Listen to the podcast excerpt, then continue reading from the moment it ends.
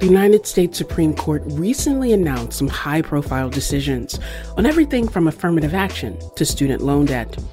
But one case that hasn't gotten as much attention was Haaland v. Brackeen. The decision involved an important piece of legislation called the Indian Child Welfare Act, or ICWA. The 1978 law created placement preferences for the adoption and fostering of Native children. It prioritizes placing Native children in Native homes. The Brackeens originally made two arguments challenging this law. The first was that it shouldn't be federal law, but left up to the states. And the second was that the law created an unconstitutional racial preference. This is Disrupted. I'm Kalila Brown-Dean. This hour, we're exploring the legal discrimination that Native communities have long faced here in the United States. Later in the show, Yale professor Ned Blackhawk talks about his new book, The Rediscovery of America Native Peoples and the Unmaking of U.S. History.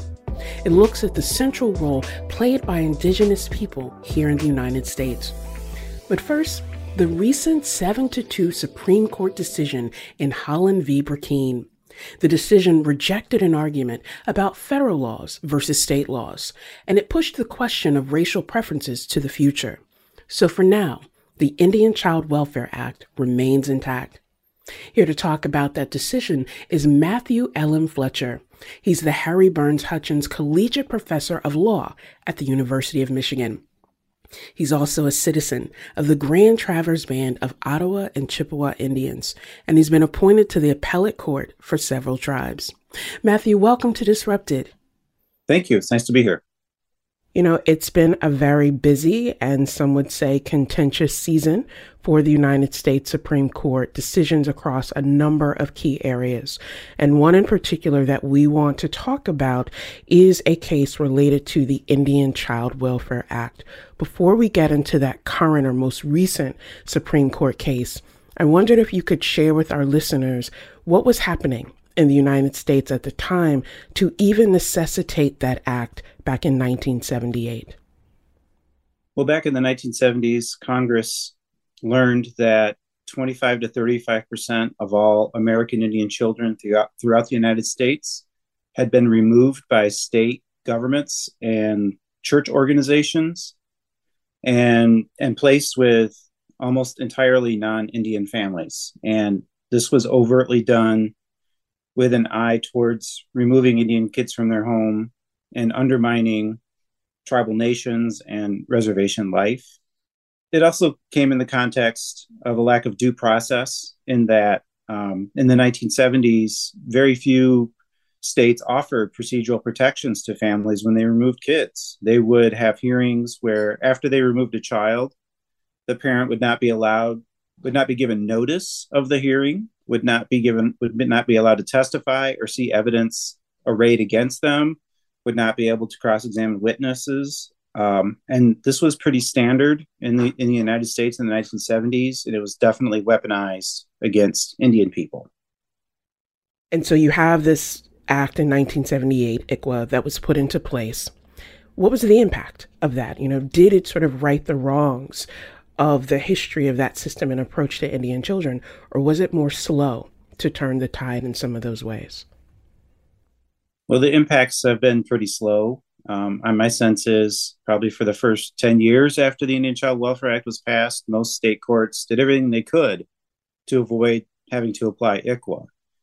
But state courts don't run states, state legislatures do. And they began to change state law around the country to conform with ICWA, and not just for Indian children, but for everybody. So now, in a, an emergency hearing after the removal of a child, everybody gets due process. And you know they they get an attorney it's almost like a criminal trial. And so they get a lot more procedural protections. But on the indian child front um, it's it's been a slow process. Um, the state agencies still um, and they acknowledge this t- today but the state agencies are still troubled with um, prejudice and uh, ethnocentrism. They make choices to remove children from dirty homes, not because of a crime has occurred, but because of the, the fear that something's going to happen to the child. Um, they're really p- penalizing poverty, is what they're doing. And so, what ICWA does is put Indian children sort of in a place where their families and their tribes can fight for them to help reunify the family and you know generally preserve tribal sovereignty and tribal societies and families um, but the real problems remain extant which is poverty and that's true for everybody that's poor in the united states and so the pro- the progress has been really good but most of the progress at this point is driven by the tribes themselves the tribes are developing their child welfare systems. They're culturally appropriate. And tribes, to the extent that they have the resources, really do fund child welfare programs in a way that puts state and local governments to shame. Almost all states dramatically underfund their child welfare systems, you know, apparently because children don't vote or something. I'm not really sure what is going on with American society. Tribal nations are like an alternate universe where children matter a great deal. And tribes dedicate enormous percentages of their annual budgets to child welfare programs. That notion of sovereignty and agency and being able to create the structures and systems and really communities that affirm the values of a community makes perfect sense. And yet here we are with a new Supreme Court decision related to a challenge to that sovereignty and that right to raise children in a community and an environment that is resonant for them. And so that most recent case is uh, Haaland v. Brackeen, which centered on the Indian Child Welfare Act, which, you know, at issue was a group of white Christian families arguing that culture may be important, but it's not the most important thing. And that by having this act in place, it infringes upon the rights of families to be able to have contact with children or adopt or foster. Talk to us about this case in terms of what was the key issue and how you think it fits into that broader piece that you talked about, about sovereignty, due process, and the ability to be protected in those ways. Well, it's it's a big case, but you know, I think after several years of following this case and participating sort of on the outside of this case, it's apparent to me that it it's a completely artificial case.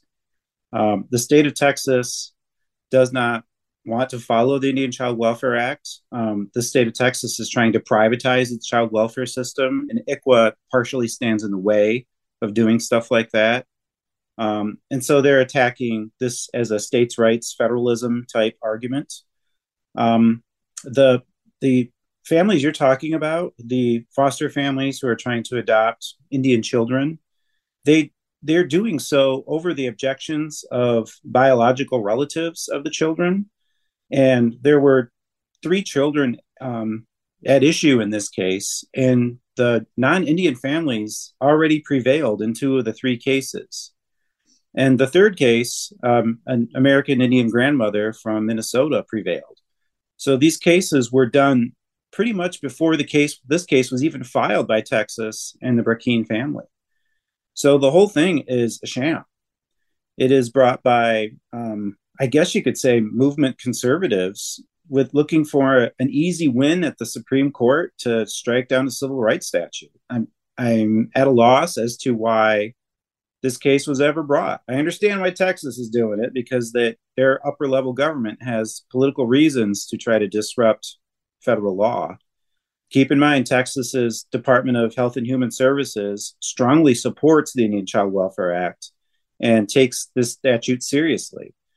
Um, so it's ironic that the really the only people in Texas who are in opposition to the Indian Child Welfare Act are the Brackeens and the Attorney General and the governor. That's pretty much it. So this is all just a sham.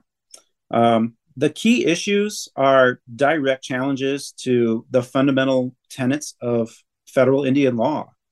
Um, they're a challenge to Congress, saying, Congress, you can't pass Indian affairs statutes that states don't like. They're a 10th Amendment challenge, saying that states have the power to govern child welfare, and federal government, you can't enact laws that interfere with state child welfare proceedings. And probably the worst thing of all is that they're the the challengers are saying that Indian affairs statutes discriminate on the basis of race against non-Indians. And you know the Constitution is clear. Congress has all the power it needs to effectuate Indian Affairs statutes, and has it's even in the text of the Constitution. There's a part of the Constitution called the Commerce Clause that says Congress can regulate commerce with Indian tribes. Um, there's the treaty power that says the United States can enter into treaties with Indian tribes and did so upwards of 400 times. And the treaties allow the United States to, you know, enter into agreements with tribes to regulate that federal tribal relationship, including that how it relates to Indian children. And as for equal protection, the equal protection uh, clause comes from the 14th Amendment, which was enacted after the Civil War, as we all know. Um, it actually excludes its application to Indian affairs. So the text of the Constitution says there's one race, at least one race, so the United States can directly regulate relations, and that's Indians. I mean, it has says it twice in the Constitution. So the nice thing about the Haaland versus Brackeen case is that the Supreme Court just followed common sense and said whether you like Indian Child the Indian Child Welfare Act or not, um, that Congress can do this. It has the power, and when it does pass laws that alter the relationship between states and Indians, it's perfectly constitutional and is not race discrimination. So you said that the court here exercised common sense. And there's so many threads in this opinion, as you mentioned. It is a story of sovereignty. It is a story of federalism. It is a story of states' rights. And it's also a story of whose best interests are being served.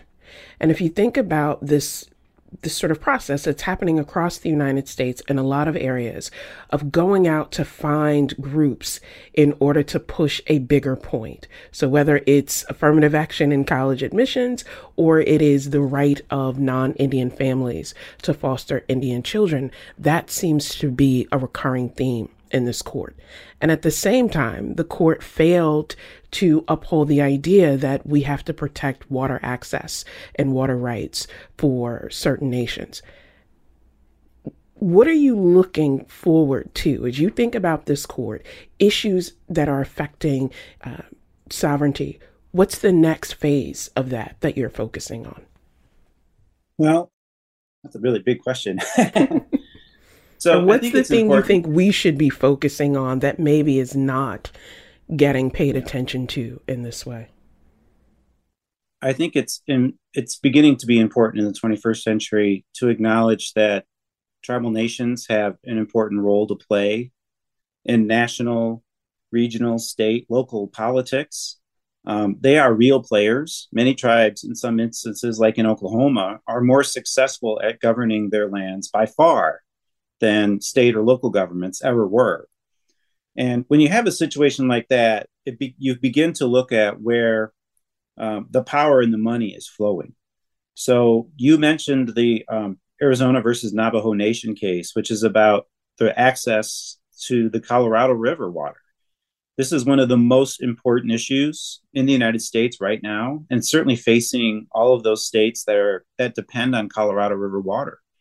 And basically, what the court did in that case is say that the rights and the interests of states like Colorado and Arizona matter more than the water, uh, the, the interests of the Navajo Nation. And there's not really much law in this case. Um, and, and that's really important because Indian law cases are often decided by the court's understanding of national politics and public policy. So compare that to the Indian Child Welfare Act, where the the Indian Child Welfare Act is fits really nicely into um, you know state child welfare systems and, and has actually guided over the past several decades states into modernizing their child welfare systems. Um, and if you add in the reality that if um, you know the Supreme Court struck down this statute because evangelical Christians or conservative states wanted it to go away for political reasons or religious reasons or what have you, you're going to change Indian law in a fundamental way. And the court was reminded constantly um, in the briefing and at oral argument that if it struck down any part of the Indian Child Welfare Act, it would have to change the law of federal Indian law dramatically. And the consequences to that are potentially catastrophic quite possibly the first thing that goes away if you strike down the Indian Child Welfare Act as being somehow discriminatory uh, on the equal on equal protection grounds um, is Indian country criminal jurisdiction. Since 1790, the very first Congress, um, the United States has federalized Indian country criminal jurisdiction. And in 1790, when Congress passed a law in Indian affairs, it would say things like, This law applies to Indians. It doesn't say which Indians or who an Indian is, um, because in 1790, the definition of Indian kind of was like, we know one when we see one which is yes, that's a problem, but it's a real thing. Um, to, since 1790 to this day, 2023, Indian country criminal jurisdiction depends on this term, Indian, and the courts have have interpreted and defined what who an Indian is, and it's there's sort of settled law on that question that's not terribly contested, and it's been that way since 1790. So if Congress struck, or excuse me, the Supreme Court struck down ICWA or any of it because of it applied to quote Indians, then it would have to go after Indian country criminal jurisdiction. Crime rates in Indian country are terrible. We have missing and murdered indigenous women and relatives and others, and it is such an epidemic of violence that we need to respond to uh, through federal, tribal, and state cooperation, and to gut that whole system uh, would throw the whole thing in disarray and make things so much worse. And the Texas and the Brackeens were asking the Supreme Court to fundamentally disrupt all of federal Indian law for cases that for for adoptions that had already been concluded. And all we learned, this is why I say common sense, all we learned from the majority opinion in Haaland versus Brackeen is that the Supreme Court is not t- completely insane on Indian affairs. So that's a good thing. As we come to a close of our conversation, you know, you have been studying and writing about these issues for a very long time. You've been living through some of these notions throughout the entirety of your lifetime. Are you hopeful that moving forward in the future, the court will continue to exercise this common sense when it comes to issues of concern or direct impact for uh, people in this country or are you cautious about that moving forward? Well, I'm always cautious. I mean, throughout the history of the Supreme Court in Indian affairs, I mean, their first major case goes all the way back to 1805. Um, tribes, tribal interests can fully expect to lose two thirds of the time. You, you, if you're representing, you're in a tribal advocate and you're in the Supreme Court, you're playing defense. You're you you can't advance the law. It's not going to go your way. You have to assume. You just have to try to limit the damage, and um, so that's that's not going to change. But I will say this: that the tribal advocacy of the last twenty years has really, you know, modernized and developed to be a really formidable force. I mean, Indian country stood up to the state of Texas and won in this case. That's never happened in the history of Indian affairs. Nothing like this has ever happened. So um, that's a really big deal. And the the tribe tribal leadership around the country is is smart and um, for, forth has a lot of forethought and how to th- think about litigating these cases in the Supreme Court. But this is a court that's never going to be hospitable to tribal interests, and um, we can't expect to go to the court and get an advance, uh, you know, to some sort of change in the law to benefit tribal interests. All we can do is hope that they don't change anything going forward. In fact, that's pretty much the way every Indian tribe litigates in the Supreme Court is just to ask the court to follow the law. That's it.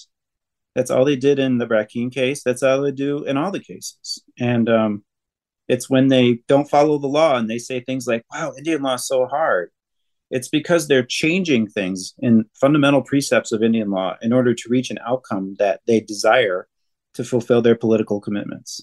I hate to say it, but that's definitely the case.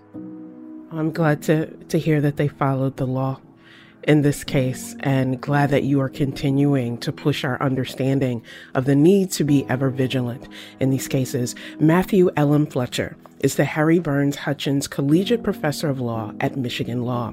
He's a citizen of the Grand Traverse Band of Ottawa and Chippewa Indians. Professor Fletcher, thank you so much. Absolutely. Thank you for having me. When we return, Yale professor Ned Blackhawk talks about his new book. It revisits the essential role that Native peoples have played in the evolution of modern America. This is Disrupted. Stay with us. Support for this podcast comes from Hartford Healthcare.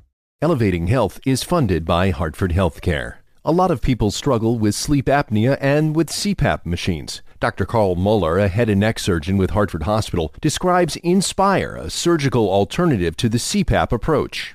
Only about 60% of patients can tolerate CPAP real well. Inspire is a surgical alternative to CPAP. It's an outpatient surgery. It takes about two hours. And essentially what it does is it picks up when you're taking a breath and sends a two second electrical pulse to the tongue, which causes the tongue to stick out a little bit and stiffen and prevent the airway from collapsing.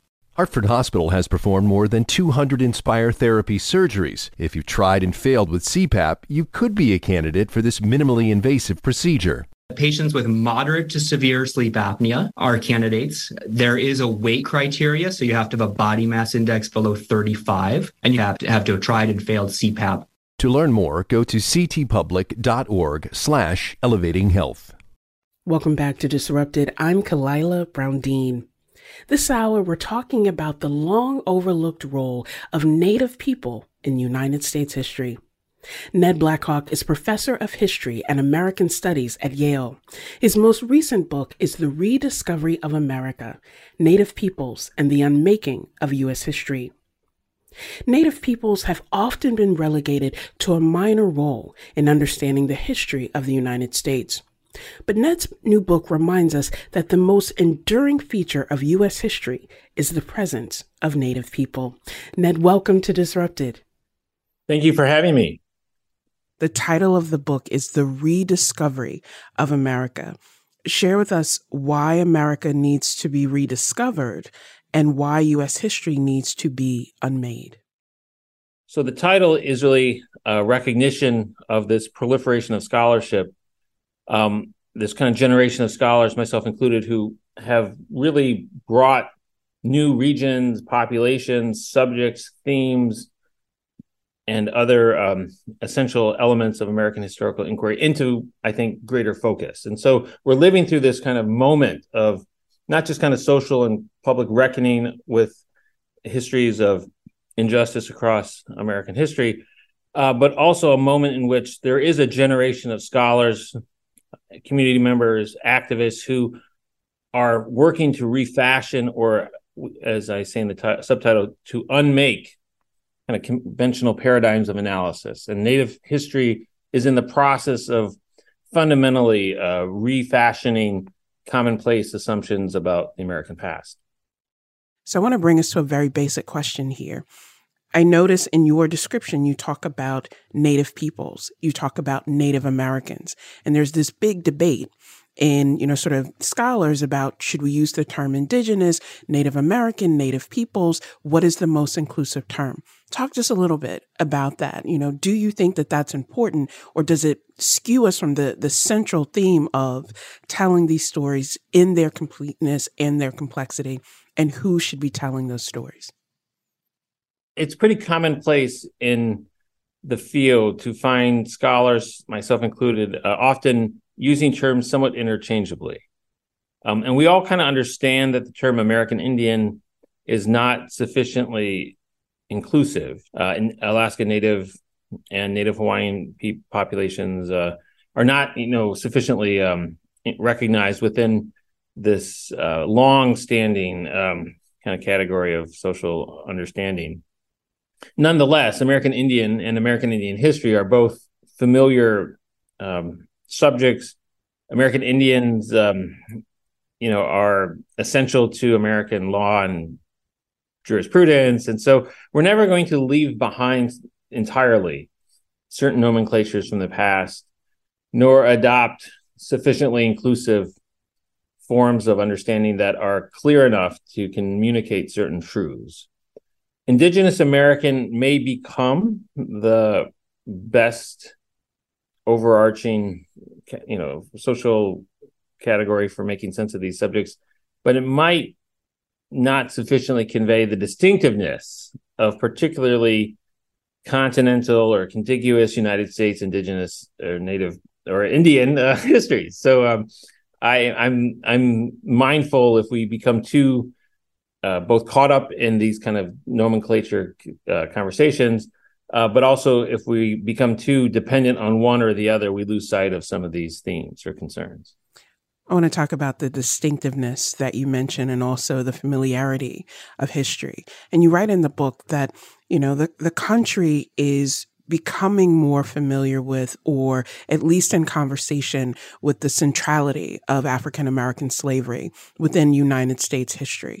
It has not reached that same level of reckoning with Native Americans and their central role in history and how centuries of those experiences are only now beginning to be understood, not just by scholars, but the work of activists, the work of community storytellers, oral histories that are proliferating through. Talk to us more about that, of, of why you believe the United States is not yet at that point of really affirming the familiarity and distinctiveness of Native histories we are living through uh, this kind of moment of scholarly profusion. Um, we can talk in anecdotal or kind of institutional or kind of familiar academic forms about this. We could say something that like Yale hired its first tenured Native American faculty member in 2008 and 2009. Uh, we can say that Princeton just did the same thing. Uh, Harvard, you know, very recently as well. Um, you know, Harvard was founded in 1660. So that, you know, if it takes over 340 plus years to do something, uh, that's, you know, obviously um, a long form of gestation. But we are living through this this period where scholarly and academic and intellectual visibility, you know, has has become one of the dominant features of 21st century kind of cultural studies more broadly. But at the same time, it's not happening um, in the kind of larger spheres that you're alluding to. And part of the trouble, we could say critical things, but we could also just say slightly more observant, I think, um, under uh, observations. One of which might be that the academy, and kind of be, partly because of social media in the last 10 or 15 years, because of the internet, there's a kind of proliferation of knowledge in so many realms. We're learning we're learning more and more often about less and less, essentially uh, within um, so many spheres of at least historical inquiry. We have so many like new uh, fields of inquiry, including Native American history. That's one explanation. The other is, I think, a larger, slightly darker, and more kind of problematic sensibility that there is still uh, a, a, very kind of celebratory, ex- at times exceptionalistic understanding of the place of the United States in the world and that history has to in certain ways help support those visions. And we have as you mentioned come as a field or as a kind of national academic community to really fundamentally recognize the centrality of at least slavery to the origins of american uh, historical development if not um, later um, kind of centuries of 19th or 20th century now 21st century us historical formation there are there are there's still like resistances as we're as we're aware of in the outside the um, academic world. But that binary racial paradigm that is essentially um, led to a kind of sense that american historical uh, experience has these kind of fundamental flaws or kind of an original sin as some scholars might call it. Um, that binary paradigm has become a kind of product of this heavy specialization where we can have major historians who teach at Ivy League institutions write, you know, surveys of American history in which they dwell at length on the challenges of slavery to kind of fundamental questions of American democratic ideas and practices, but don't have the concomitant commitment to seeing Native history as well. And so there's a kind of calcified, a kind of inherited no, system of kind of knowledge production that you know it's been hermetically sealed and unable to recognize this kind of larger uh, heterogeneity and diversity of essentially racial injustices across American history. I call it the iron cage of erasure. That and uh, there is this kind of longstanding habit of erasing Native histories from the core narrative of American historical development. And I'm not wanting to see Native American history simply become, you know, another thread of analysis in a very large mosaic or, or tapestry of of historical experiences. This is one of the central strands. I'm also struck, Ned, that beyond the academic work, there's a personal element here. So you did make history in your appointment. The work that you do is historic, right? And that has yeah. some significance, even if we want to focus on the work. That sends all kinds of other signals, especially working within particular institutions. And I also know that you and I have both encountered this idea that when we study things relevant to our identity or experience, it's categorized as me search and not research thinking about this book, this, this project, this work that is so important and significant, you know, how do you navigate that? That the, the personal experience and connection, and also the need to really challenge our limited notion of history or that cage that you mentioned that people mm-hmm. want to put native histories in. How do you balance the two? We're all kind of coming to this realization that the inherited paradigms of our nation's founding or its development or its kind of uh, particular distinctive commitments or truths um, have been insufficiently um, interrogated. We all kind of know that, um, and the you know 21st century is becoming this incredibly uh, you know diverse and increasingly kind of contested space over the meanings of America. Um, so I'm hopeful, as I said, um, that we can start kind of creating larger unified themes um, to kind of reckon with this diversity. One of my worries, and this is kind of from the personal observation, is that if you keep trying to do something that isn't always super recognized, it's hard, it gets frustrating, right? So um, there's a kind of sense that we shouldn't only raise concerns of uh, critiques of existing paradigms, but offer new ones as well. And so I like to think that there's a dizzying, but also dazzling diversity that's at the heart of America. And Indigenous history represents that dizzying and dazzling diversity in a way that could be an invitation for engagement, for an invitation for reconsideration, an invitation to reimagine not just our history, but obviously our current and future composition in ways that could be more uh, in- inclusive and expansive and perhaps less um, familiar in certain ways. So um, we, you know, we're talking a lot in this conversation about the kind of macro level uh, kind of themes. Um, and it's hard to kind of even just get into the kind of nitty gritty of understanding the particular places and times that are at the heart of these subjects. Uh, but so I use like sets of anecdotes or kind of examples to kind of say, you know, pretty revelatory things that, um, for example, um, um, I talk about the Pueblo Indians of New Mexico in the introduction. Chapter one is heavily about uh, New Mexico. Um, uh, subsequent chapters involve the Southwest and Spanish borderlands as well. But these are the oldest continuously occupied spaces in the North American continent the villages of uh, Acoma, Taos, Laguna, Pueblo, Hopi, and no, very few um, historians or historical um, national, at least, uh, kind of frames of analysis have that kind of sense of appreciation for this incredible, you know, cultural, uh, political, social continuity that is at the heart of this world. Um, and that world was heavily, heavily disrupted by the arrival of the Spanish in the 1500s.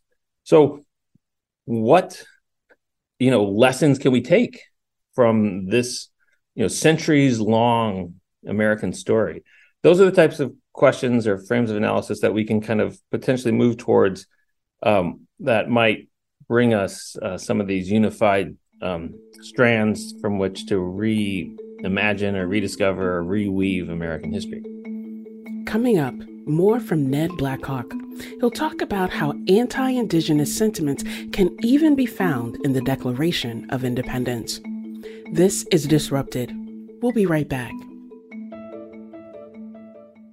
In the U.S., we tend to think of slavery as a Southern thing. Slavery in New England has been intentionally erased. The story we tell is this is family slavery, so it comes off as very benign and not dehumanizing. Coming March 18th, a special series, Unforgotten, Connecticut's Hidden History of Slavery. Visit ctpublic.org slash unforgotten. Funding provided by the Wadsworth Atheneum Museum of Art and the Amistad Center for Art and Culture. Welcome back to Disrupted. I'm Khalilah Brown Dean. Today we're looking at the history of indigenous people and the critical role that they've played in shaping United States history. We're joined now by Yale professor Ned Blackhawk.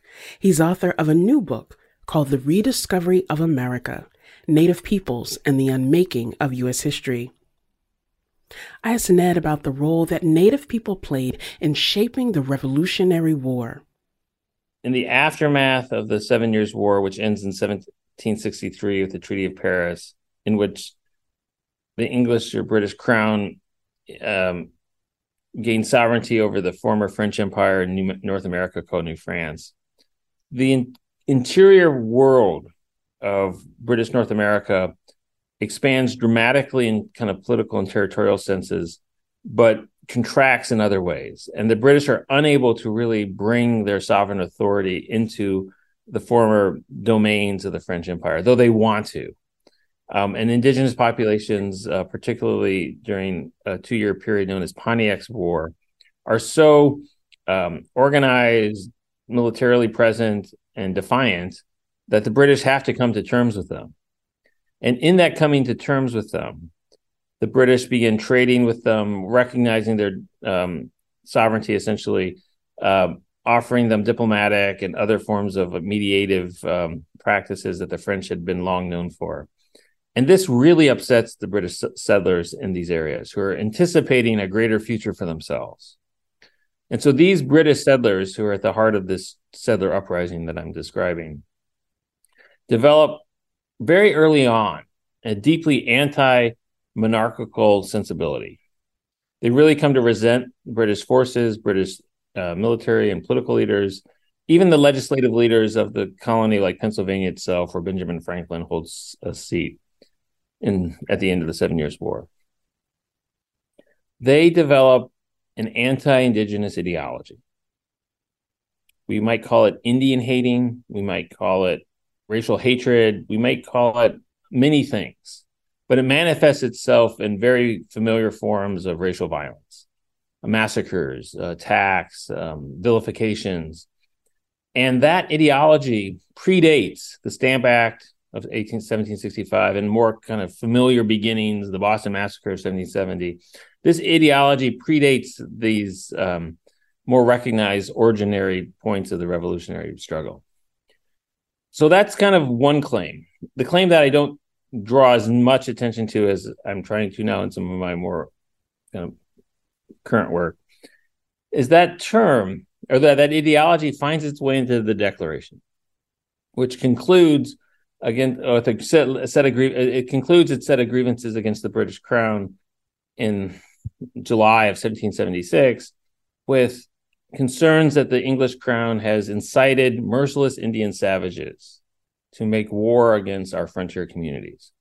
And these terms, merciless Indian savages and frontier communities, all have their origins not in the seaports, not among the Virginia gentry, not in merchant economies in Boston or New York. These are backcountry concerns. And so those backcountry concerns, which are there right as the French are leaving Detroit in December of 1760, 1760.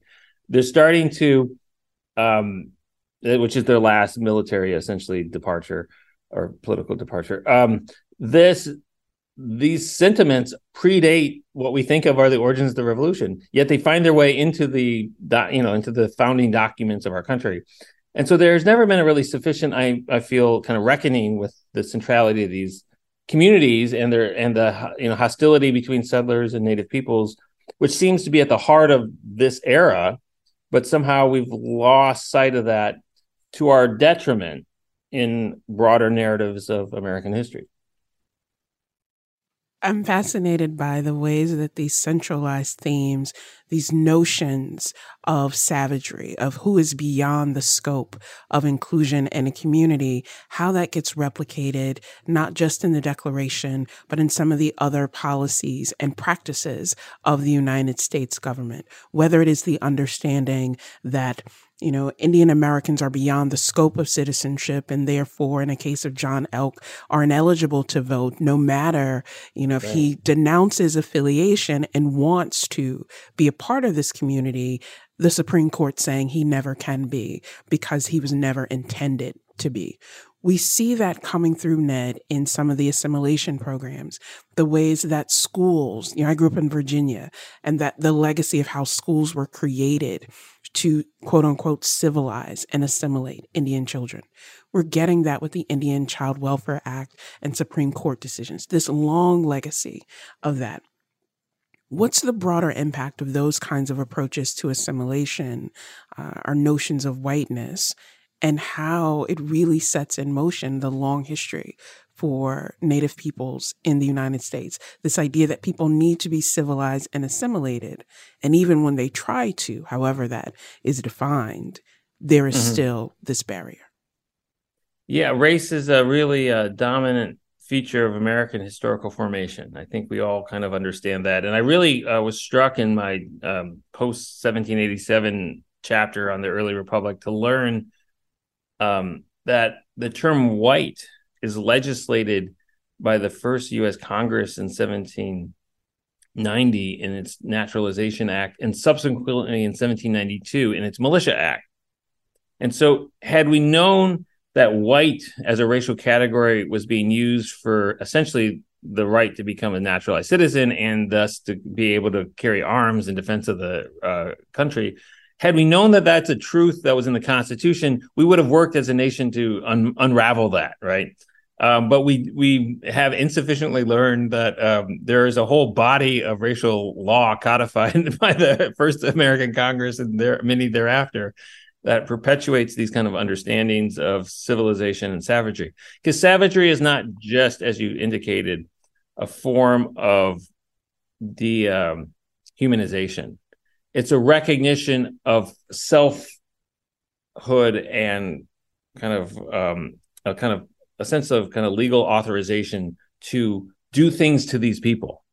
And so the Declaration, in many ways, incites settlers to kill Indians, uh, to have the legal justification to do that. But it also, in the same pattern, is telling uh, itself and its national community that the English crown has done something so um, dramatically un- unacceptable th- that it has a national responsibility to both become independent and eventually, as you're indicating, do something with these peoples who are savage and and so the, United States has adopted, you know, assimilation style policies towards Native peoples, you know, since its founding and really up into the late 20th century. So we're still struggling with this, and I don't think there's really any easy answers other than obviously beginning to learn these subjects in clearer form.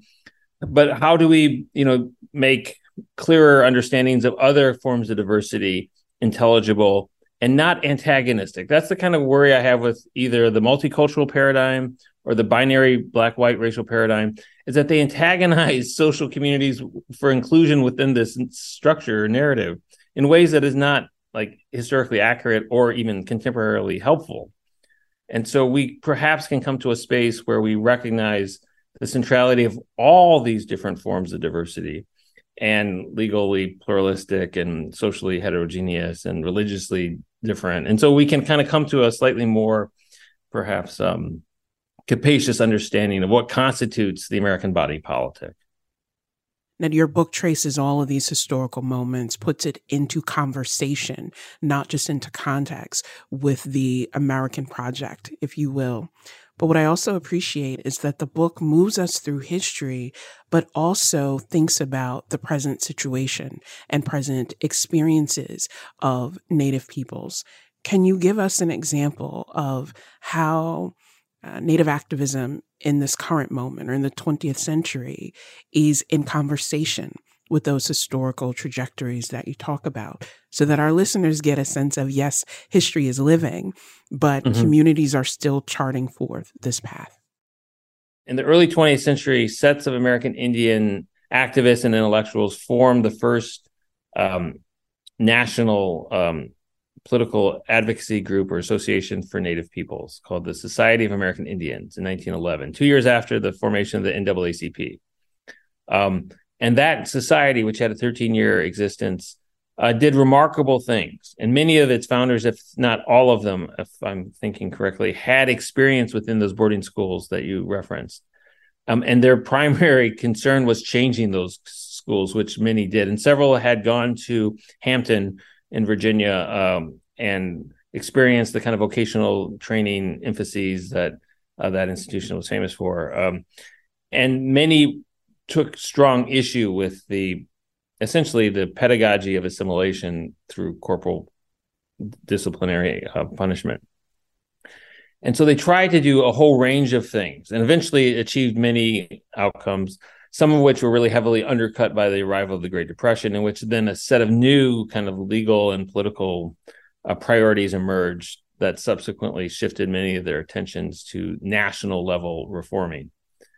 Um, so it's a kind of int- really, I think, um, kind of a beautiful stream of activist ideas and projects and outcomes that include the formation of uh, Native American preparatory academies, essentially, well, well be uh, before uh, most would think of their existence. Uh, it includes uh, lobby legislative advocacy before Congress. It includes um, uh, sets of reservation based um, resource center creations for Native peoples to learn how to navigate certain structures of American life. It's a whole kind of stream of kind of flowing activities. The Depression and the Second World War radically changed that kind of milieu.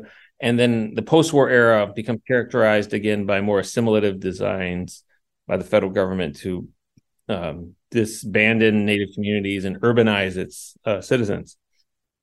And in the aftermath of those policies in the late 60s and early 70s, Native activists again kind of are at the forefront of a real national redefinition. And even though the legislation from the New Deal era is the most consequential of the periods of American Indian uh, kind of legal formation, uh, it's the early 70s where the contemporary era known as self determination is really uh, uh, founded. And that foundation has all these different forms. And so I write about, you know, artists and activists and takeovers and also kind of reservation based uh, political leaders like Ada Deer, who um, essentially are able to reform federal policy through sets of uh, new lawmaking possibilities that none would have predicted. So, this kind of unprecedented um, uh, era of unanticipated developments brings what I call the American Indian sovereignty movement into its kind of uh, formative um, stages that then lays the foundations for subsequent expansions of tribal sovereign authority. These essentially the tribes become far more capable governments because of these new legislative and administrative commitments that that the Indian Self Determination Act of 1975 really codifies. And so the Indian Child Welfare Act of 1978, which was just uh, upheld, uh, that law is part of this kind of era of modern Indian sovereignty movement achievements um, that lays the foundations for our kind of contemporary world in which we can see visibly tribal communities much more active and present than um, our parents or our grandparents would have ever um, imagined possible. Um, the tribes here in Connecticut, as you know, um, are very powerful and politically visible. The two federally recognized tribes, in particular, um, tribes across the country are subsidizing you know partnerships with universities and building museums and cultural centers and doing all kinds of kind of contemporary forms of governance that many would have a hard time kind of understanding outside of a historical context. The beauty of history that you describe as the dizzying and dazzling aspects is that even in the face of this tremendous inhumanity, these attempts to define communities, communities have worked to define themselves for themselves and to show how that history is so important and resonant today. Ned Blackhawk is professor of history and American studies at Yale University. His most recent book is The Rediscovery of America Native Peoples and the Unmaking of U.S. History. Thank you so much, Ned. It has been my pleasure. Disrupted is produced by Kevin Chang Barnum, Wayne Edwards, Meg Dalton, and Katie Tolarski. Special thanks to our interns Carol Chen and Stacey Addo. You can listen to all the previous episodes of Disrupted by finding us wherever you get your podcasts. Just search for Disrupted and Connecticut Public. And if you love an episode, please remember to leave us a comment. I'm Khalilah Brown Dean. Thanks for listening.